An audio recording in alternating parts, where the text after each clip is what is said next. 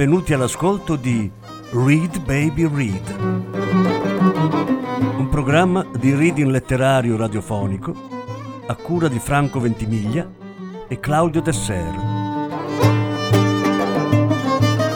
Voce Franco Ventimiglia, regia Claudio Tessero.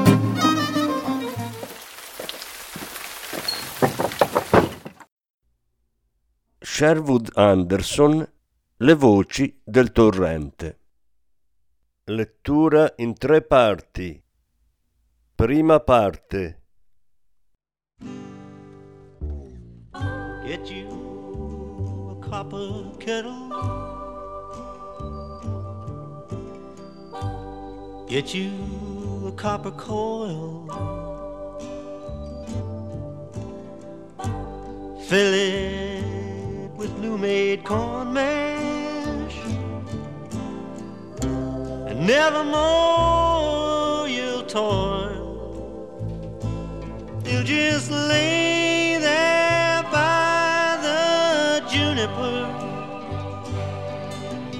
while the moon is bright.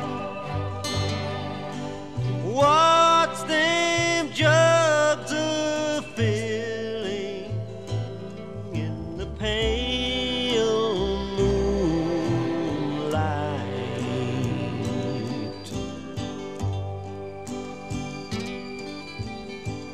Build you a fire with hickory,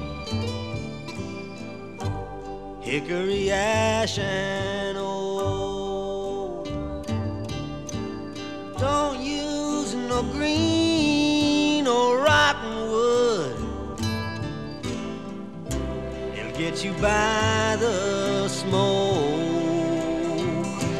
We'll just lay there by the juniper while the moon is bright. Watch them jugs of filling in the pail.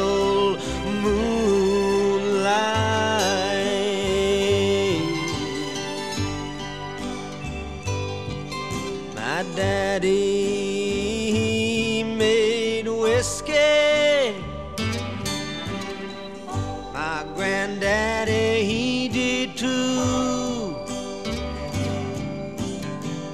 We ain't paid no whiskey tax since seventeen ninety-two. We just lay there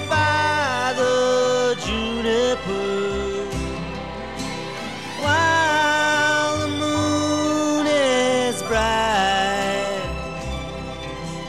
Watch them jugs a filling in the pale moonlight,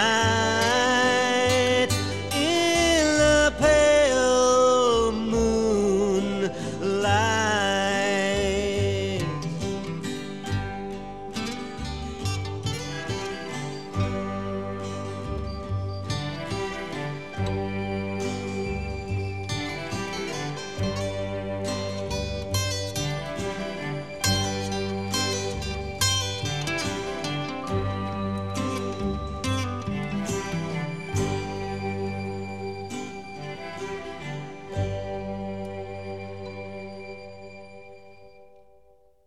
La mia casa sorge vicino a un torrente di montagna. È un torrente pieno di suoni e di notte, da quando ho completato la costruzione della casa e sono venuto ad abitarci, sento che mi parla. Quante notti ho passato coricato a letto in questa casa, mentre i suoni entravano dalle porte e dalle finestre spalancate sul torrente. Il torrente scorre sulle rocce, sotto un ponte, e da qualche parte ho scritto come nelle notti più scure i suoni cambino, caricandosi di strani significati. C'era il suono leggero di piedi infantili che correvano sulle assi del ponte, un cavallo al galoppo, soldati in marcia. La notte udivo i passi di vecchi amici, le voci delle donne che avevo amato. C'era una ragazza zoppa, di cui ho scritto. Con lei una volta avevo fatto l'amore dietro un cespuglio, in un parco cittadino. Pioveva. La ragazza aveva pianto. E di notte, sul ponte del torrente vicino alla casa, udivo l'inquietante rumore dei suoi passi, quel bizzarro ritmo irregolare, le voci di Fred, di Mary, di Tom, di Esther e di cento altri, amati e perduti in quella che definivo la mia vita reale. E sopra le loro voci riecheggiavano sempre i passi e le voci degli abitanti del mio mondo immaginario. I lunghi passi lenti di Hugh McVeigh, che si confondevano, diciamo, con quelli di Carl Sandburg o di Ben Hecht. Gli amici, John Emerson o Morris Long, che camminavano a fianco del dottor Parsival. I passi dell'uomo che, in molti matrimoni, è nudo nella stanza con sua figlia, passi lievi accanto a quelli di chi mi era stato caro nell'esistenza vissuta lontano dal mio scrittoio. I suoni del torrente mi parlavano, erano un mormorio, a volte delle grida, notte dopo notte, e riempivano le notti di vita.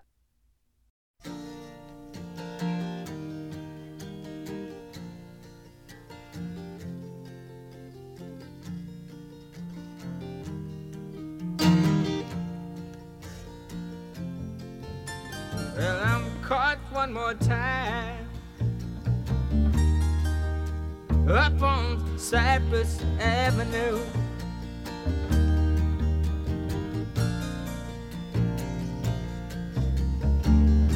I call one more time up on Cypress Avenue.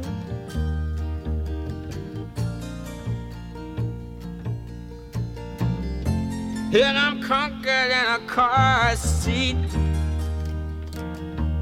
Nothing that I can do.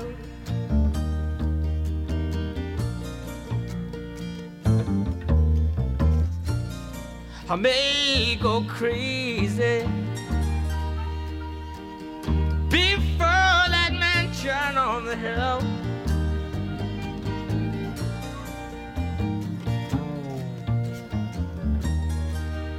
I may go crazy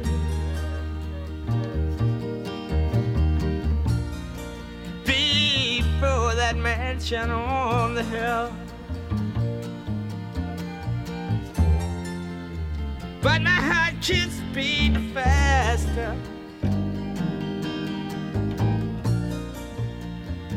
Yeah, my feet can't keep still.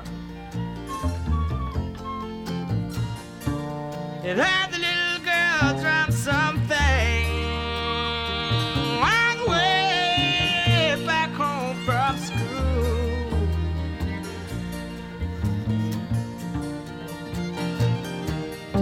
It had the little girl dropped something long way back home from school.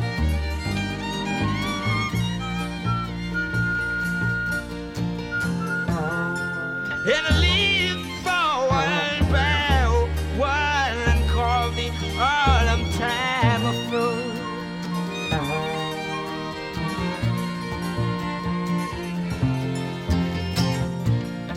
Their bites and tongue gets tight.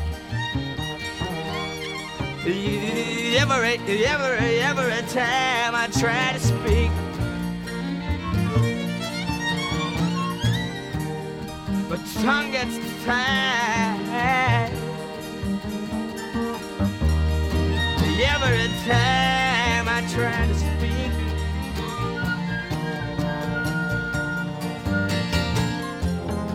I'm inside shakes, that's like a leaf on a tree.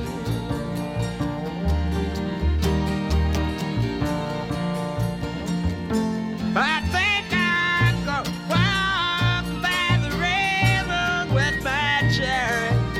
Jerry White.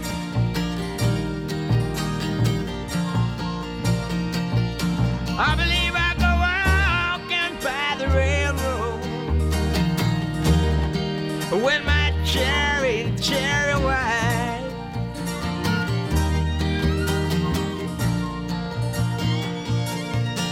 If I pass the rumbling station where the lonesome engine drivers pine,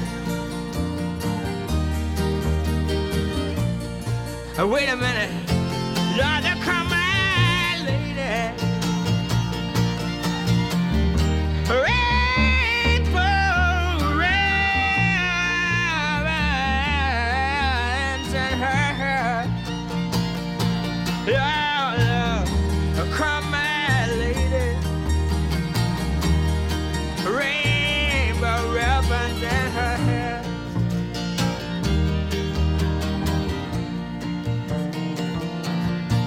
Say so horses in a carriage. Should return him from the field. Baby, baby, baby, baby, baby, baby. And I'll call one more time. We're up on Cypress Avenue. Oh, yes, I am.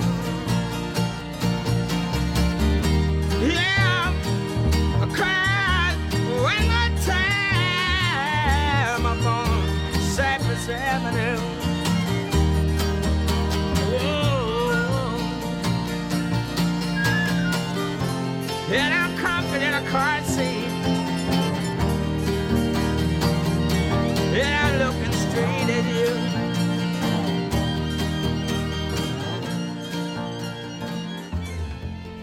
All'inizio dell'estate era arrivata una lettera del mio agente.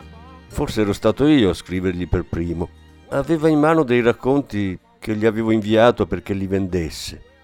Non potrebbe per cortesia vendere un racconto a qualche rivista? Ho bisogno di soldi. Mi aveva risposto.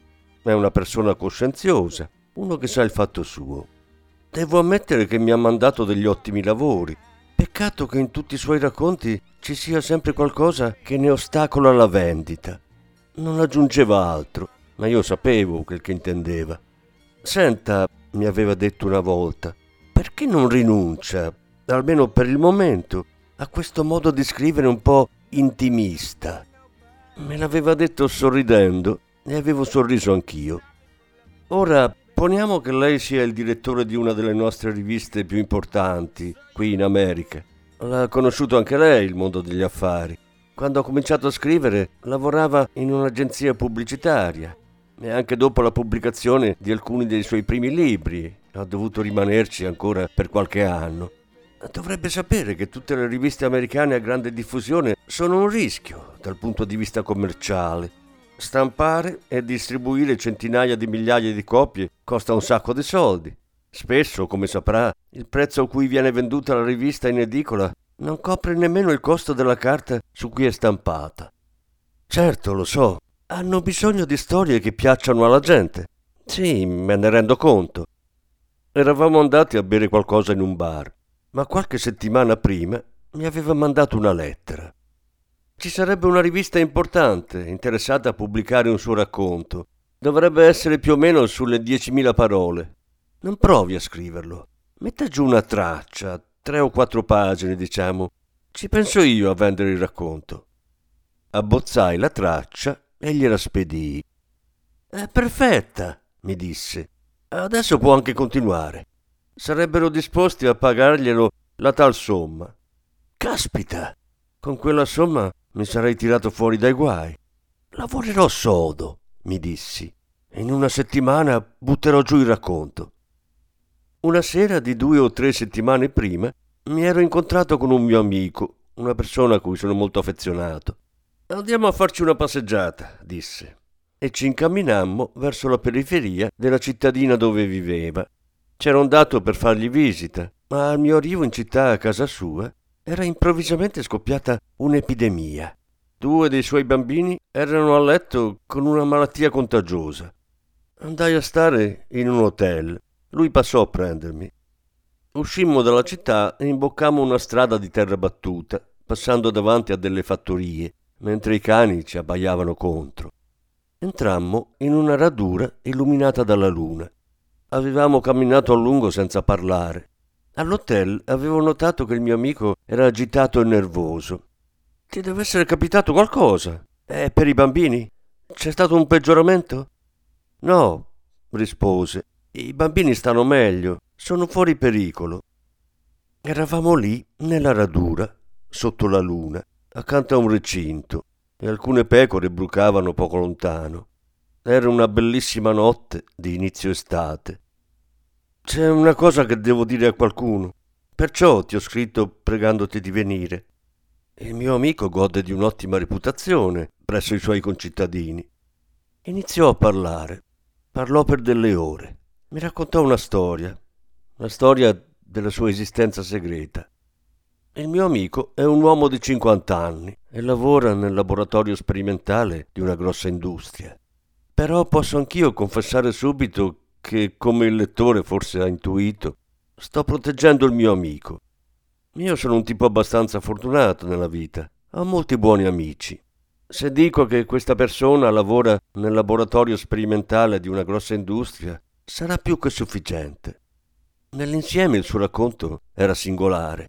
Assomigliava a molti racconti che non sono frutto di invenzione, ma che scaturiscono dalla vita stessa. Era una storia che aveva in sé quelli che si definiscono aspetti sordidi. Un uomo in preda a strani impulsi, nella morsa di un'insolita passione. «Ho fatto questo, ho fatto quest'altro. Ho bisogno di togliermi questo peso. Ho bisogno di dirlo a qualcuno. Ho sofferto». Il mio amico si liberò della sua storia, trovando un po' di conforto nel parlarmi di ciò che per lui era una svolta, un mutamento che minacciava di distruggere la posizione che si era conquistato nella comunità.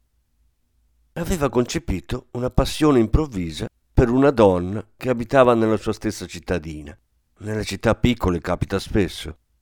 «Tre anni fa», mi disse, «un altro uomo di qui, un amico, una persona in vista come me nella nostra comunità, fece quello che sto facendo io ora. Si innamorò di una donna di queste parti, la moglie di un amico, e cominciarono a vedersi di nascosto. Perlomeno così credeva o sperava. Si comportava esattamente come me. La sera, appena faceva buio, prendeva la macchina. Lei intanto usciva a piedi e lui la faceva salire in qualche punto poco illuminato della via. Prendevano delle stradine secondarie, andavano lontano, in altre città. Eppure, di lì a poco, la cosa divenne di pubblico dominio. E sapessi quanto lo biasimai per questo. Andai a trovarlo e gli dissi: «Stai facendo una grossa sciocchezza». «Hai ragione, ma non posso farci niente. È il grande amore della mia vita». «È assurdo», dissi. Lo supplicai, litigammo perfino, ma fu tutto inutile. Ero convinto che si stesse comportando da perfetto imbecille. E adesso eccomi qua. Sono nella stessa identica situazione. Avevo preso la storia dell'uomo con cui avevo parlato nella radura a modello del racconto che dovevo scrivere per una rivista largamente diffusa. Avevo preparato una traccia che il mio agente trovava perfetta. Però c'erano dei particolari decisamente scabrosi e avevo dovuto ammorbidirli. No, non posso far vedere che una persona così rispettabile, che ha avuto un ruolo così importante nella mia vita, ha agito in questo modo. Se voglio intascare quei soldi, non ci dovrà essere nulla di sgradevole, nulla che ricordi ai lettori quel che c'è di meschino nella loro vita. Momenti, pensieri, sentimenti, azioni. E quei soldi mi servono. E come se mi servono? Io non sono certo Shakespeare. Ma non ha forse scritto anche lui una commedia intitolandola «Come vi piace»? Quando si scrive per piacere alla gente, non si devono toccare certi piccoli anfratti segreti e spesso oscuri, nascosti dentro ognuno di noi. Cerca di stare in superficie, vecchio mio. Vai avanti tranquillo. Non sarà male sorprenderli un po'. Nel tuo racconto dovrà esserci qualche elemento sensazionale». Eppure, quella notte, l'uomo la cui storia mi aveva dato lo spunto per il racconto che mi accingo a scrivere, mentre parlava, era semplicemente distrutto. Aveva perfino appoggiato il viso sulla sbarra superiore del recinto, in quella radura lunare, e si era messo a piangere. Mi ero avvicinato, abbracciandolo, e gli avevo detto qualcosa. La passione che si è impossessata di te in questo momento della tua vita ora minaccia di fare a pezzi tutto ciò che hai costruito con tanta cura, di distruggere la vita di quelli che ami. Ma non durerà, vedrai. Alla nostra età tutto passa. Non ricordo che cosa gli dissi esattamente. E così cominciai a scrivere, ma ahimè, il problema di noi scrittori è che mentre lavoriamo i personaggi dei nostri racconti ci coinvolgono, ci assorbono, e spesso ci innamoriamo un po' di loro man mano che sembrano crescerci tra le mani. Ho iniziato questo racconto partendo, per così dire, dalla storia che il mio amico mi aveva raccontato nella radura, ma ora che sto scrivendo lui è scomparso. Ora sta prendendo vita un altro uomo. È come se fosse proprio qui, nella stanza dove lavoro. Adesso devi essere imparziale con me, sembra dirmi. C'è in giro una specie di morale, mi dice. Bisogna che tu dica tutto, che tu metta giù ogni cosa. Non esitare. Voglio che venga messo tutto per iscritto. A questo punto sul mio tavolo c'era una serie di lettere che mi ero fatto tirar fuori dagli schedari. Tutte le lettere riguardavano le fasi di preparazione di un racconto. Se vuole scrivere il racconto per noi, sarebbe bene che tenesse presenti alcuni fatti. La storia dovrebbe ruotare intorno alla vita di persone che potremmo definire benestanti. Soprattutto non dovrà essere troppo triste. Vogliamo sia chiaro che non desideriamo imporle niente, nel modo più assoluto. Mi ero seduto a scrivere il racconto, di cui avevo abbozzato una traccia, spinto dal bisogno disperato dei soldi che avrei potuto ricavarne. Erano venticinque anni che scrivevo, ma avevo pubblicato qualcosa fra i venti e i venticinque libri. Mi ero fatto un nome, come uno degli scrittori americani più importanti del mio tempo. I miei libri erano stati tradotti in varie lingue. Eppure, con tutto ciò, ero rimasto senza soldi, sempre a un passo o quasi dalla rovina. D'accordo, farò così. Sì, lo farò. Per due giorni, tre giorni, una settimana, scrisse accanitamente, con ostinata determinazione. Darò loro esattamente quello che vogliono. Una volta qualcuno mi disse una cosa che mi ha colpito e che non ho più dimenticato. Per avere successo e per diventare popolari è indispensabile prima di tutto rispettare le cose da non fare. È venuto a trovarmi un amico, un altro scrittore americano, e ha nominato una scrittrice che sta godendo di una grande popolarità. «Ragazzi, sta facendo un sacco di soldi», diceva il mio amico. Eppure sembrava che anche lei ogni tanto prendesse una cantonata, a dispetto della sua esperienza e della sua sicurezza. Può anche darsi che ora, riferendomi a quell'episodio, stia confondendo la storia di quel che accade alla scrittrice con le molte altre storie simili che mi è capitato di sentire. Comunque quel che mi ricordo è che la scrittrice stava lavorando a un adattamento cinematografico di un romanzo molto popolare. Il romanzo era stato scritto una generazione addietro e in una scena una madre sgridava il figlio perché mangiava caramelle prima di colazione. «Lascia stare quella robaccia! Vuoi rovinarti la salute?» Probabilmente nella sceneggiatura c'era una frase che suonava più o meno così. Passò inosservata e finì nel film. Com'era possibile una cosa simile, con tutti i miliardi di pubblicità spesi dai produttori di caramelle? Come si potevano chiamare le caramelle robaccia e insinuare che facessero male ai bambini? Il mio amico mi aveva raccontato di una grossa causa per danni indetta da fabbricanti di caramelle indignati. «Accidenti, ce ne saranno a migliaia di cose da non fare», mi dissi. «Sarebbe meglio che i personaggi del tuo racconto godessero di quella che potremmo definire una condizione agiata». Avevo sentito pronunciare quella frase da qualcuno, la trascrissi e la piazzai sopra il mio tavolo. Così andai avanti a scrivere per una settimana in preda a un malessere crescente. Io, che avevo sempre amato i pacchi di fogli bianchi e vergini pronti sul tavolo. Io, che per anni ero stato ossessionato dall'idea che un giorno, per caso, un irresistibile e improvviso impulso di scrivere mi avrebbe travolto cogliendomi senza carta, matite, penne e inchiostro, e quindi rubavo in continuazione le penne stilografiche e le matite dei miei amici, mettendole da parte come lo scoiattolo fa provvista di noci. Io, che quando partivo per un viaggio anche breve, non mancavo di caricare in macchina una quantità di carta che sarebbe bastata almeno per cinque lunghi romanzi. Io, che in casa avevo immagazzinato boccette d'inchiostro nei posti più impensati, mi ritrovai inaspettatamente a odiarne l'odore. Davanti a me c'erano i fogli bianchi e mi veniva voglia di buttarli tutti dalla finestra. Così per giorni, per una settimana, forse due, i giorni passavano, stranamente privi di vita, e poi venivano le notti. Eppure suppongo che a chi non scrive, dipinge o lavora in ambito artistico, tutto ciò possa sembrare totalmente assurdo. Se è per questo, direbbero, il nostro lavoro non è tutto rose e fiori.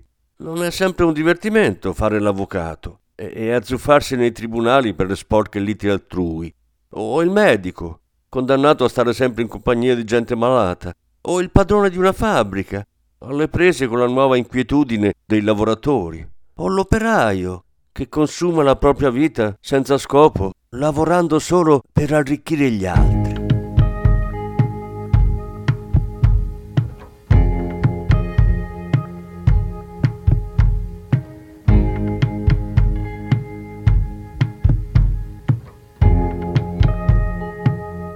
Everybody's been talking. They say our love wasn't real, that it would soon be over. That's not the way I feel, but I don't worry, honey. Let them say what they may. Come on and stay.